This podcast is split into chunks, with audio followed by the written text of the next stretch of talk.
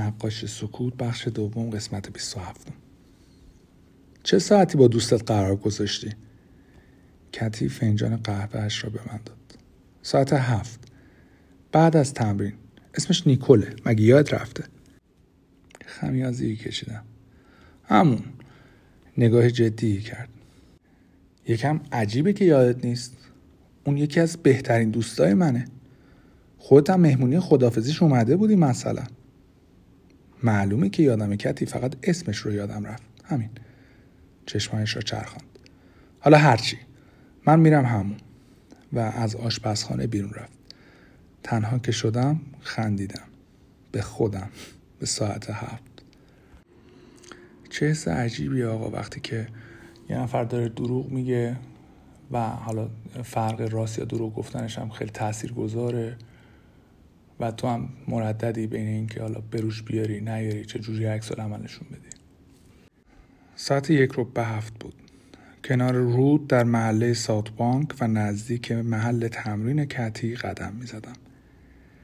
روبروی ورودی ساختمان تمرین روی نیمکتی نشستم و رویم را به سمت دیگری گرداندم تا اگر بیرون آمد متوجه من نشود. هر از گاهی سرم را روی شانه هم میچرخاندم تا نگاهی بیاندازم اما در ورودی بسته بود. ساعت هفت و پنج دقیقه در ساختمان باز شد. بازیگرها گروه گروه سرخوش خندان بیرون آمدند. خبری از کتی نبود. پنج دقیقه گذشت. ده دقیقه و همه رفتند و کسی نمانده بود. فکر کردم شاید او هم بین جمعیت رفته و من متوجه نشدم یا شاید اصلا آنجا نبود. قضیه تمرین هم دروغ بود. از جایم بلند شدم و به سمت ساختمان رفتم تا مطمئن شوم.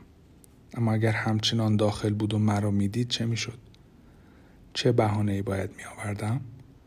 آمده بودم تا قافلگیرش کنم؟ بله باید می‌گفتم برای دعوت کردن او و نیکل به شام آمدم و در جواب دروغ تحویلم می‌داد که نیکل مریضه نمی‌تونه بیاد و عصری دیگر مثل همه عصرهای زندگی کنار هم تنها میماندیم هر کداممان تنها و در سکوت کامل خودش جلوی در رسیدم آرام دستگیری سبز را به پایین فشار دادم و وارد شدم سالن ورودی خالی از وسیله بود و بوی نم می‌داد.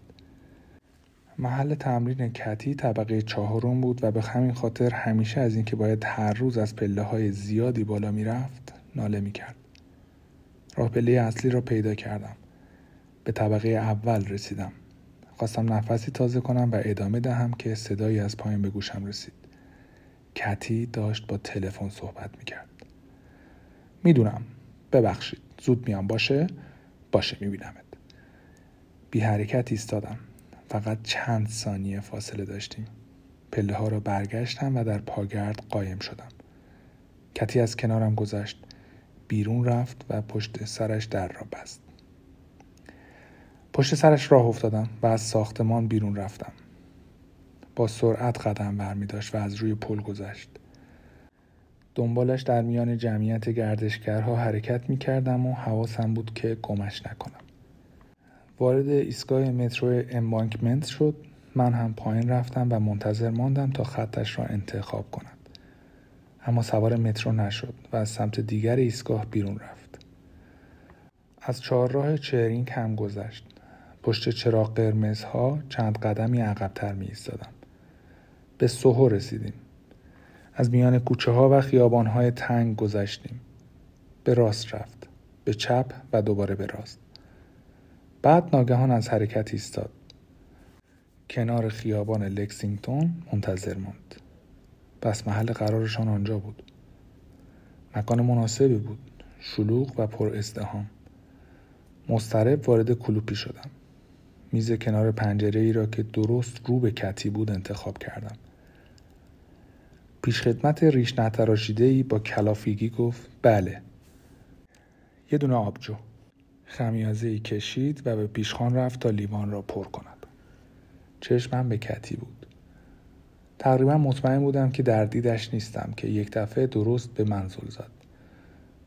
قلبم لحظه ایستاد. من را دیده بود. اما نه. حرکت سرش را ادامه داد و به جای دیگری خیره شد. دقیقه ها گذشتند. من و کتی هر دو منتظر چیزی بودیم. کمی از آبجو خوردم. آدم وقت نشناسی بود هر که بود. کتی از منتظر ماندن خوشش نمی آمد. حتی اگر مثل آن موقع خودش هم دیر آمده باشد. می دیدمش که چطور عصبی می شد. نفس عمیقی می کشید و به ساعتش نگاه می کرد. مردی از طرف دیگر خیابان به سمتش رفت. هیکل درشتی داشت و با اینکه کتی از مردهایی که موی تیره و کوتاه دارند خوشش می آمد این یکی موهای بور و بلندی تا شانه داشت. مرد از کنارش عبور کرد و حتی به هم نگاه هم نکردند. پس این یکی نبود و در آن لحظه من و کتی هر دو به این نتیجه رسیدیم که سر کار هستیم. بی هوا چشمهایش روشن شد و لبخند زد. به سمت کسی که در دیدم نبود از خیابان گذشت. گردنم را کش دادم تا ببینم. باورم نمی‌شد.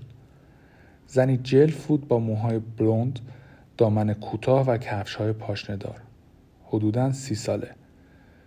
تلو تلو خوران به سمت کتی می آمد با یک نگاه شناختمش. نیکل بود. همدیگر را در آغوش گرفتند بوسیدند و دست در دست هم مشغول گپ و گفت شدند.